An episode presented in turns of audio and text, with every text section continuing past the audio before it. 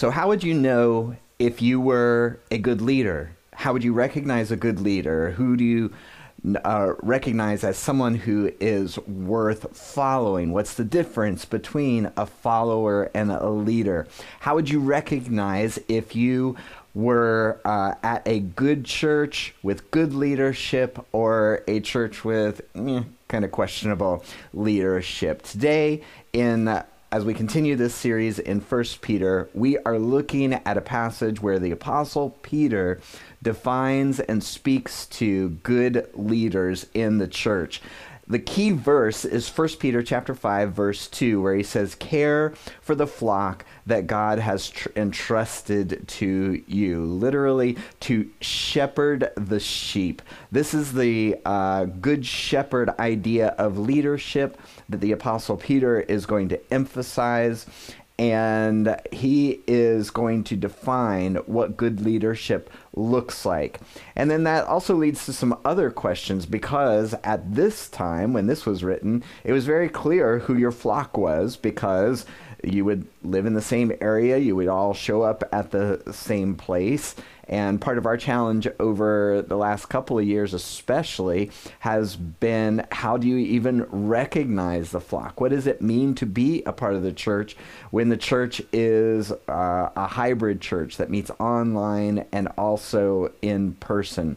And what does it mean to be to identify the flock, but also to be a part of the flock? How do you know if you are a part of a church when you can go to church by just flipping on your phone? So, those are the kinds of questions that we are going to ask today. What does good leadership look like? And hopefully answer.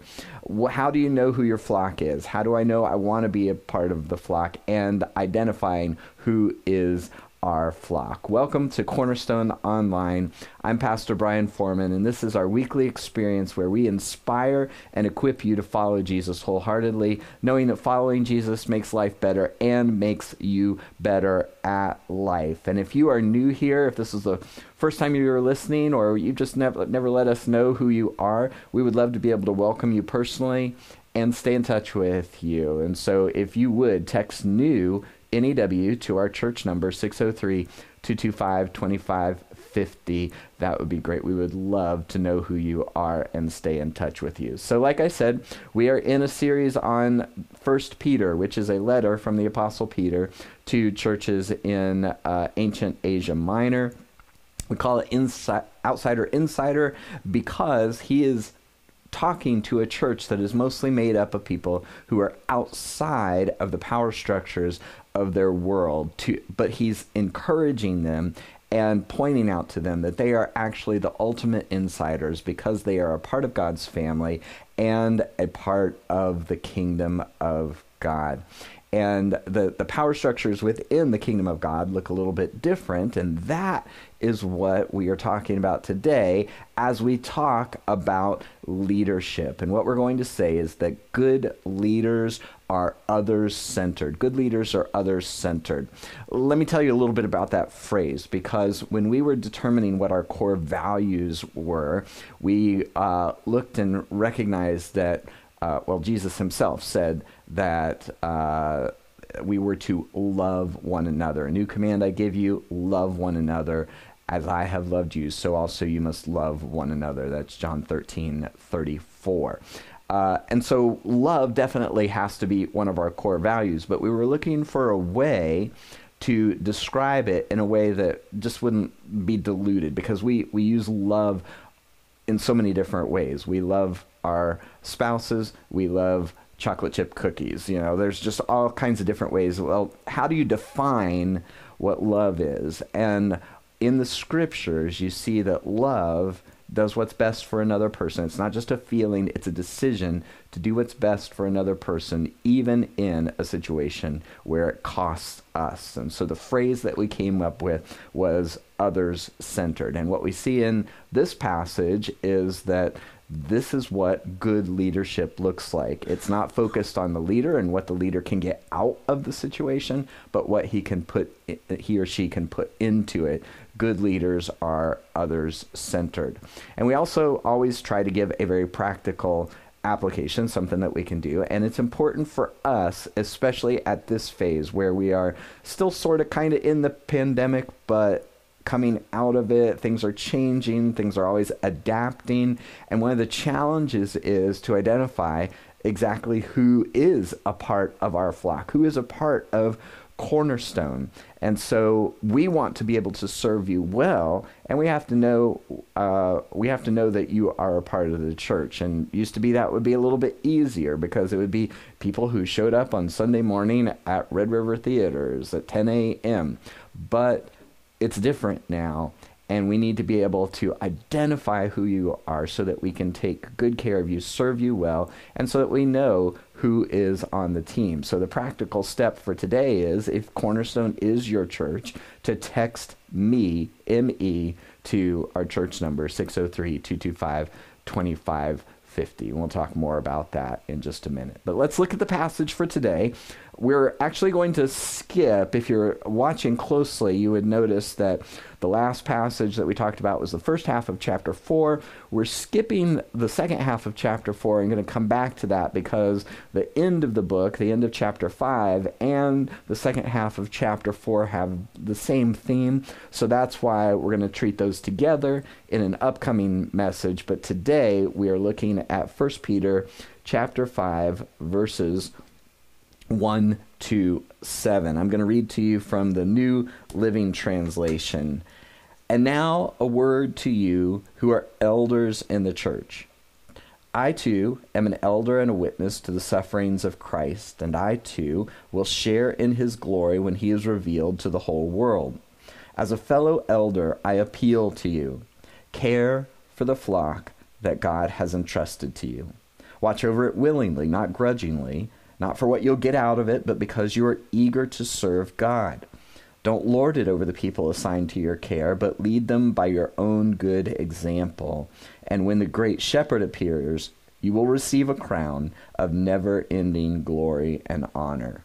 In the same way, you who are younger must accept the authority of the elders, and all of you dress yourselves in humility as you relate to one another. For God opposes the proud, but gives grace to the humble.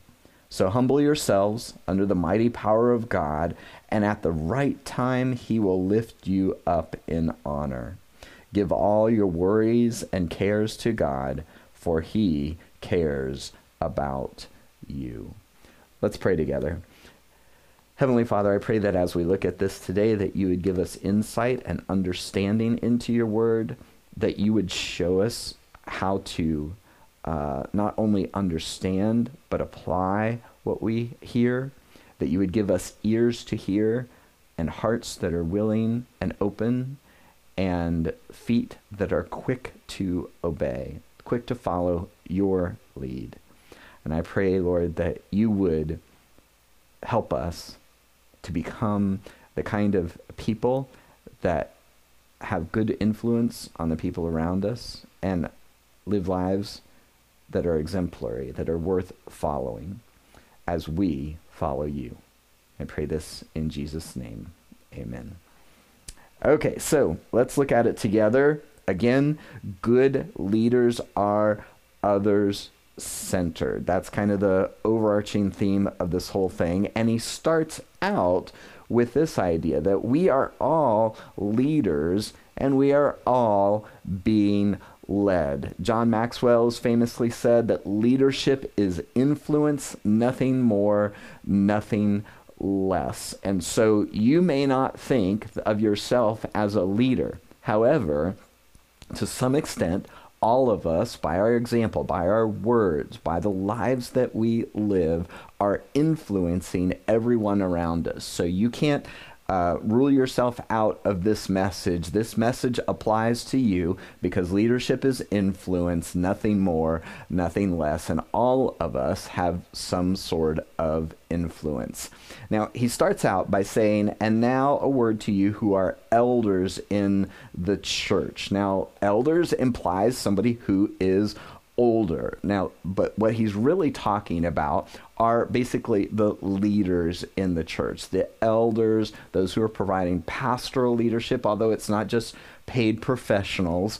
but those who are in leadership in the church. Uh, the term is borrowed from their Jewish heritage because the people who were the leaders in the Jewish communities were called elders. And so the church was born out of that culture uh, and into that culture. And so they just adopted and adapted that to the church culture. Now, what this implies is that as you get older and wiser, then you are capable of providing influence and leadership. But it doesn't mean that only people who are older can lead. I served in an elder capacity in my church when I was in my 20s. Now, I was not older and I was definitely not as wise as I hopefully uh, became over the years, but I was fulfilling that role. And so as you get older, wiser, get more responsibility, then that's the kind of thing that we're talking about. So he's talking to those who are leaders in the church.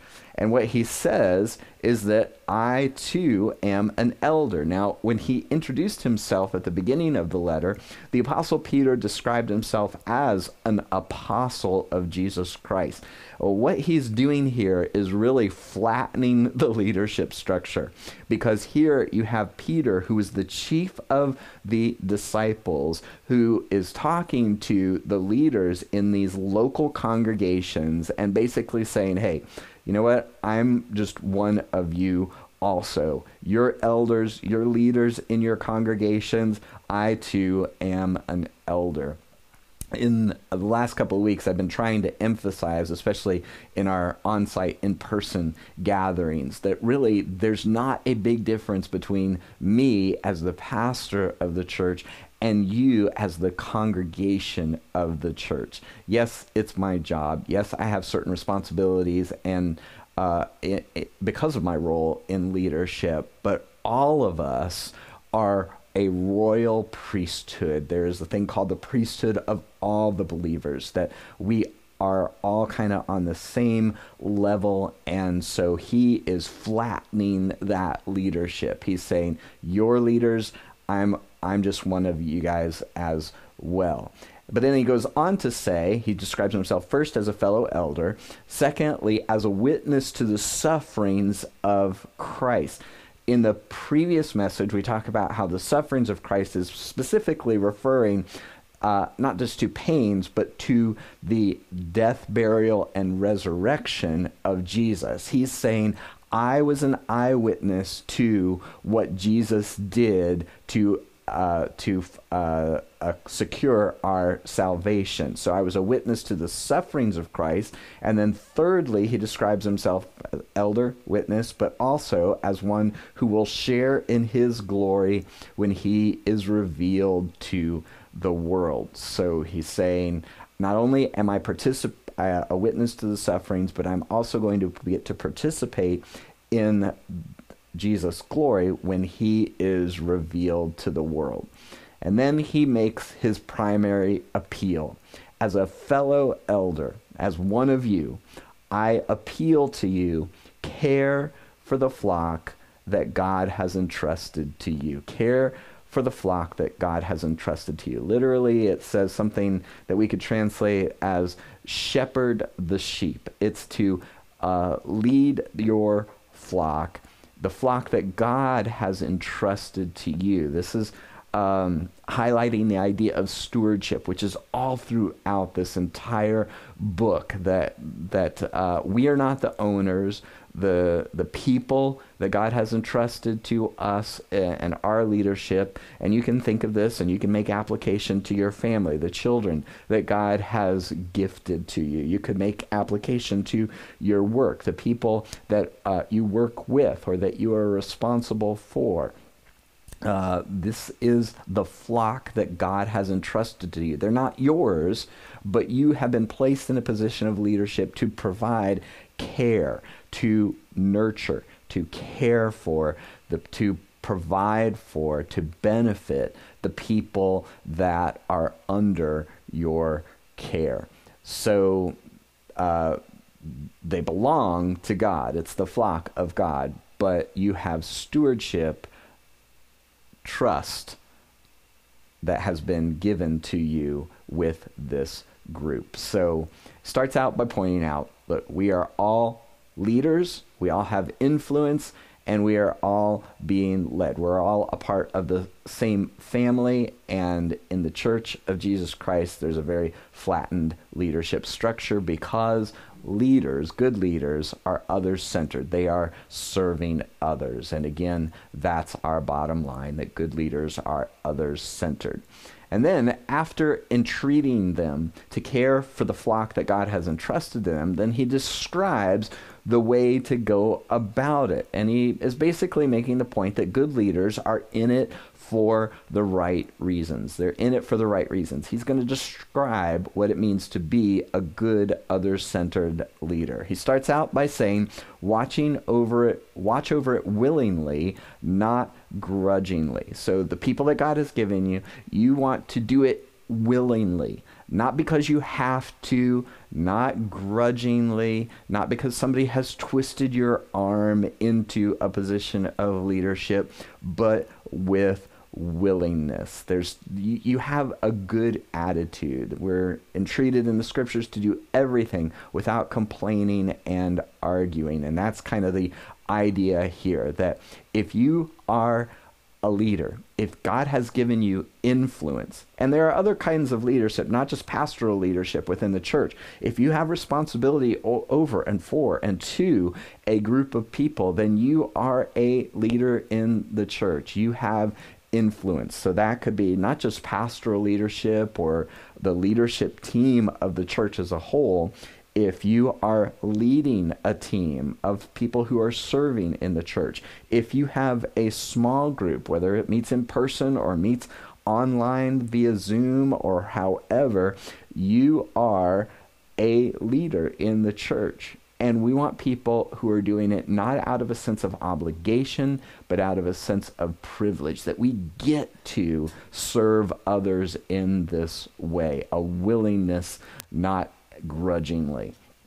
And then he says, not for what you will get out of it, but because you are eager to serve God. Sometimes people become leaders for the wrong reason because they want to be honored, because they want the power that comes with leadership. Or in some cases, it's so that they can fleece their flock. They just want to get something out of them.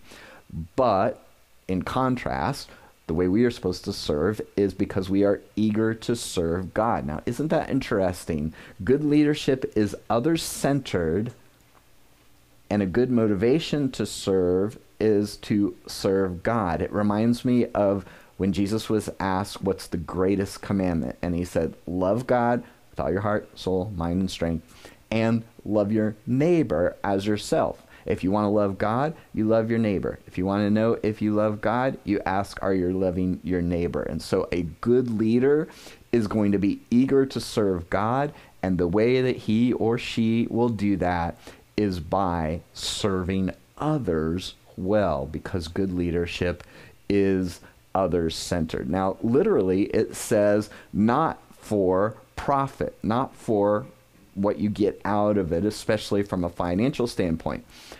However, it is important to recognize that it's okay to pay your pastors.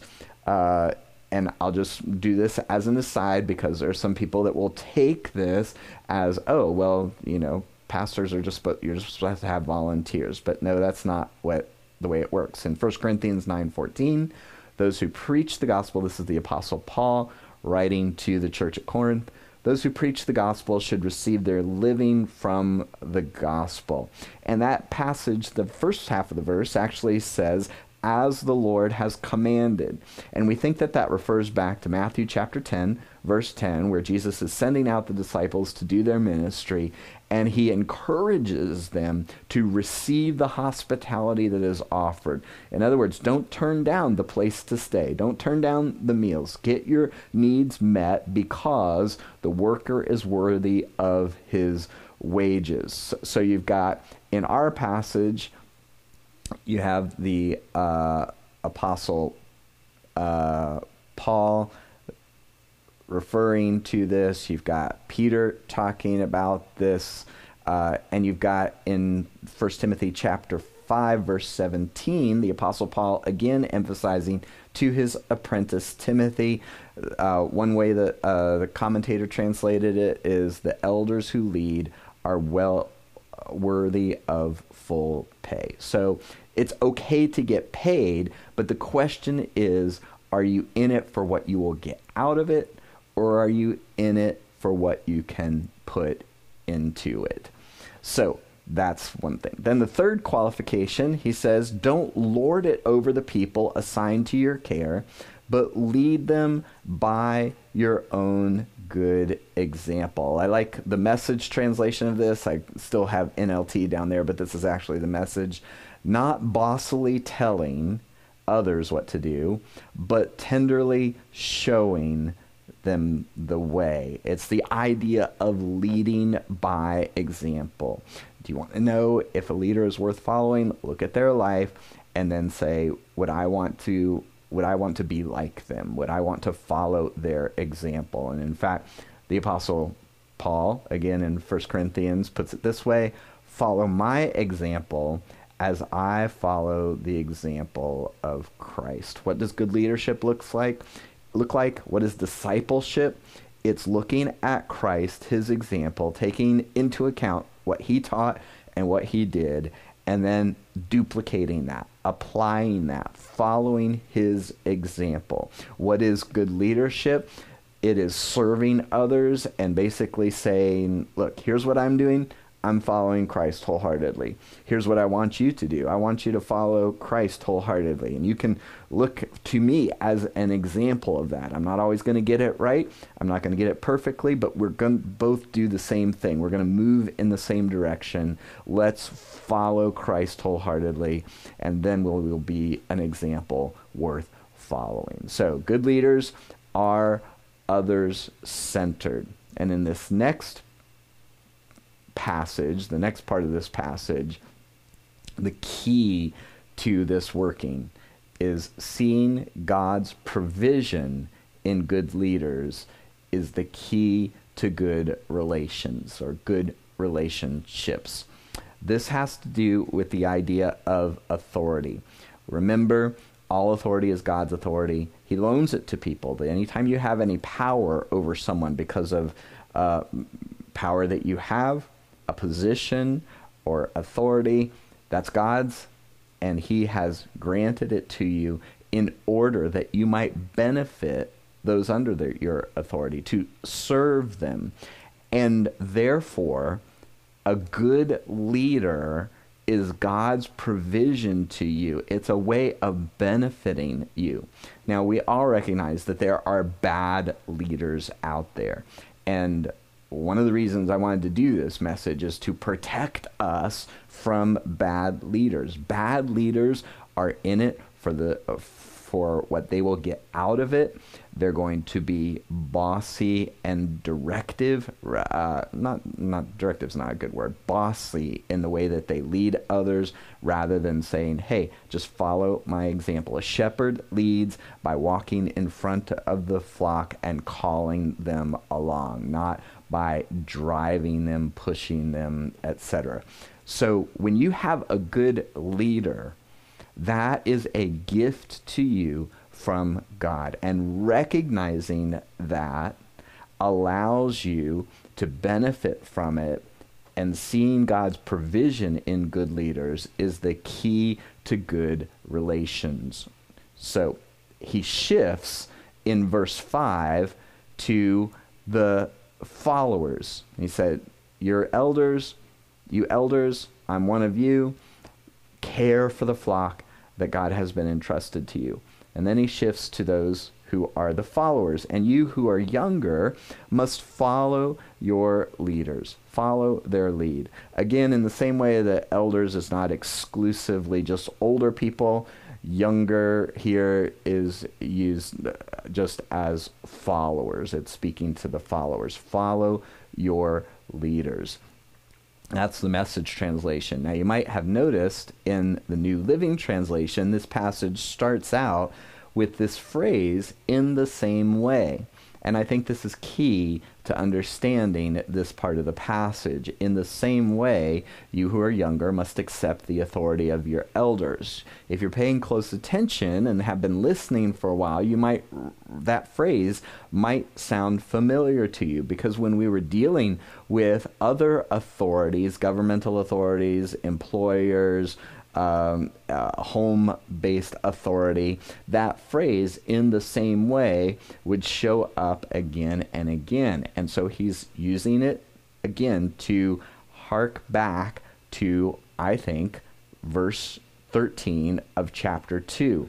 The whole section on authority is introduced like this For the Lord's sake, submit to all human authority. For the Lord's sake. And when we came across that phrase and that verse the first time, we explained it because we were talking about authority. And you might remember this definition. Let's look at it again. This is how authority works from a biblical perspective. All authority is God's authority, it belongs to God which he loans to those in authority. Just like the flock is the flock of God, it doesn't belong to the pastor, it doesn't belong to the leaders, it's God's flock. But we have been entrusted with leadership. He loans his authority to those in authority, and this is the key phrase for the benefit of those under that authority. The only reason God gives you power over someone is so that you can serve them for their benefit and for which we will be held accountable. There's a time where we're going to be accountable to God for how we have stewarded our influence. So that that phrase for the benefit of those under that authority, that is the key. And it's also the key to good relationships. When you recognize that good leaders have been placed in authority over you for your benefit by God, then you recognize that following their lead is going to benefit you, and it is a way that you can honor the Lord. How did this whole section on authority start out? For the Lord's sake. Now, this makes us a little bit uncomfortable because we all know that we assume that God's leadership is always going to be perfect. And we know that human leadership is not always perfect. But a big issue that the Apostle Peter is dealing with throughout all of this is self centered and self directed and self seeking behavior because he's trying to knock down, Peter is, all of the objections that we give to following others' authority. Well, the governmental authorities are not godly. Well, unless they are asking you to do something that is evil and ungodly, then you can still follow their lead. Well, my employer is not always kind, he's not always fair. Well, yeah, that may be true but unless you are being asked to do something that is ungodly and or evil then you can still follow your employer's lead. The same thing can happen in the household. And what we do is because we want our own way we reject the leadership that has that God has placed over us and because God has placed good leaders over us then we sometimes miss out on the good things that God has in store for us because we are unwilling to place ourselves under the authorities that God has provided for us. So, again, we're not talking about blindly following bad, evil leaders, but we are, but that's usually, uh, that's not often our problem. It's not always our problem. Often our problem is we just want to do our own thing and we don't like following the lead, submitting ourselves to those who are in authority over us. So, this is why, because God has placed people in authority over us for the benefit of us under their authority, that's why the writer of Hebrews could say, contribute, when he's talking about leaders within the church specifically contribute to the joy of their leadership, not its drudgery. Literally, don't make them groan. You know, when they when they think of you and they think of of uh, your participation in the flock that God has entrusted to them, don't make them groan. Why would you want to make things harder for them? Because you see, God has placed people in positions of authority to benefit you. And so when we make things difficult for people who are trying to serve us well, that's not to our benefit. Why? Because a good leader is alert to the condition of your lives and works under the stru- strict supervision of God, supervision of God. They are accountable to God. And many leaders are in it for the right reasons. They're, they, they care about the condition of your soul and they recognize that it's not about them, it's about serving you and serving God. And so, there again, the prescription is be responsive to your pastoral leaders, listen to their counsel. And that's not just watch it, not just listen to the podcast. It, the idea of listening means following their lead. Be responsive to your pastoral leaders because a good leader, if you choose well, if you have a good leader, they are going to be other centered. That's how you recognize them. And this whole thing goes back around to the idea that humility is the key. And that's how the Apostle Peter wraps up this section. He says, Leaders, care for the flock that God has entrusted to you. Followers, follow their lead. And then he gives the reason, he addresses everyone, all of you, dress yourselves in humility as you relate to one another. For leaders, you have to be you have to have a certain humility to say this isn't about me. I'm going to serve because I want to see others benefit. I'm going to be others centered. It requires a great deal of humility to put yourself under somebody's leadership and to follow their lead. You might think you know better. You might think that you have more experience. You might think you just don't want to do what they are telling you to do because you want to do your own thing and you don't want anybody to tell you what to do. It requires a certain amount of humility to grease the rails and to make the relationships go well. So he prescribes that. All of you dress yourselves in humility as you relate to one another. And then he gives the background to it. For God opposes the proud, but gives grace to the humble. That's in quotes because it's referring back to another scripture. And this verse is repeated multiple times in the scriptures. Suggests to me if God's going to put something in his word multiple times that it's important, it's worth paying attention to.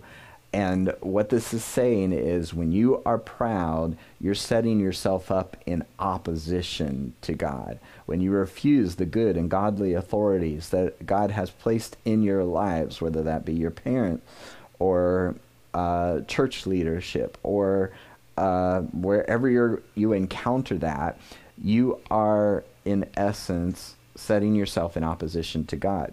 But when you humble yourself, then you're putting yourself on the other side. You're placing yourself in God's camp. So, which would you rather have to be in opposition, have God in opposition to you, or to be on God's side? God opposes the proud but gives grace to the humble. So, he says, humble yourselves under the mighty power of God. Humble yourselves under God's hands. At the right time, he will lift you up in honor a lot of the times what we do is when we are self-centered then we don't want to follow other people's lead. We're trying to get ahead. We're trying to uh, advance our own selves and our own cause. And he says that's not the way to do it. You're going to find yourself in opposition to god. But if you humble yourselves if you'll follow the lead then at the right time god himself will lift you up in honor We don't do this sometimes because we have certain interests that we want to see advanced. And we think the, the way to accomplish that is by getting our own way. And so he wraps up by saying, Cast all your cares upon him. All the things that you are doing, all the things that you are concerned about, cast those cares upon him, on the Lord, because he cares for you. He's the one that's watching out for you. He's the one that is caring for you by placing you in places where you have people who care about you, where there is good leadership. So don't make it difficult for them. Follow their lead. This is one of the ways that God is caring for you. And if you will humble yourself, if you will take the position of the servant, then in time, God will lift you up at the right time, in the right place. He will advance you. Cast all your cares on him because he cares for you. So, we were talking about leadership today, and what we're saying is that good leaders are others centered.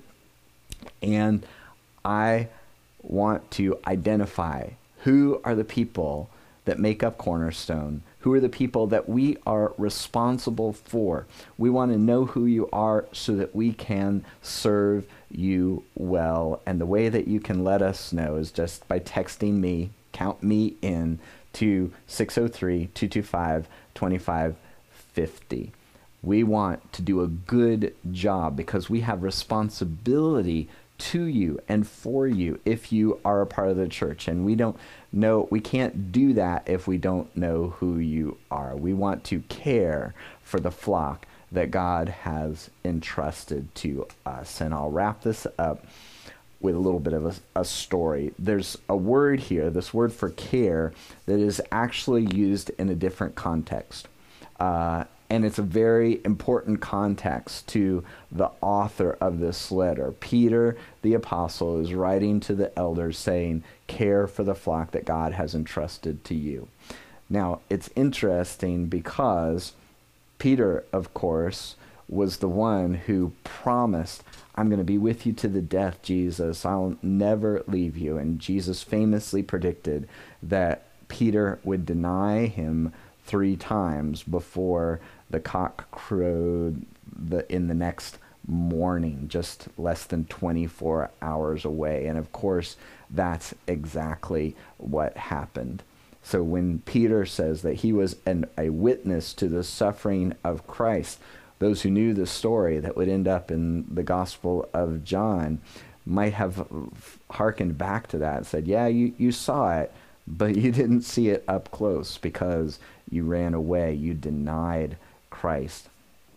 And just imagine what it was like for Peter when he heard that the tomb was empty, when he ran with the Apostle John to the garden tomb and saw the tomb was empty, wondering what was going on.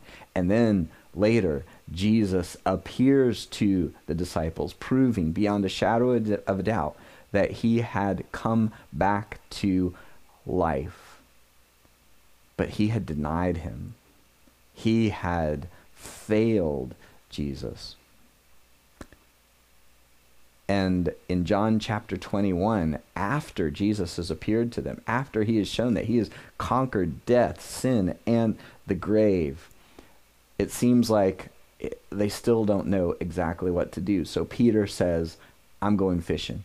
He was a fisherman before Jesus, and maybe there's that sense of, yeah, Jesus has raised, but I'm not sure I'm in on what Jesus is doing. And so they go out fishing, and then there's a man on the shore, and he calls out to them, Have you caught anything? No. Well, put down your net on the other side. And they do, and the fish just swarm into the net and they begin to recognize that's that's Jesus on the shore. They come in, Jesus is cooking breakfast for them. And he asks the apostle Peter, "Do you love me?"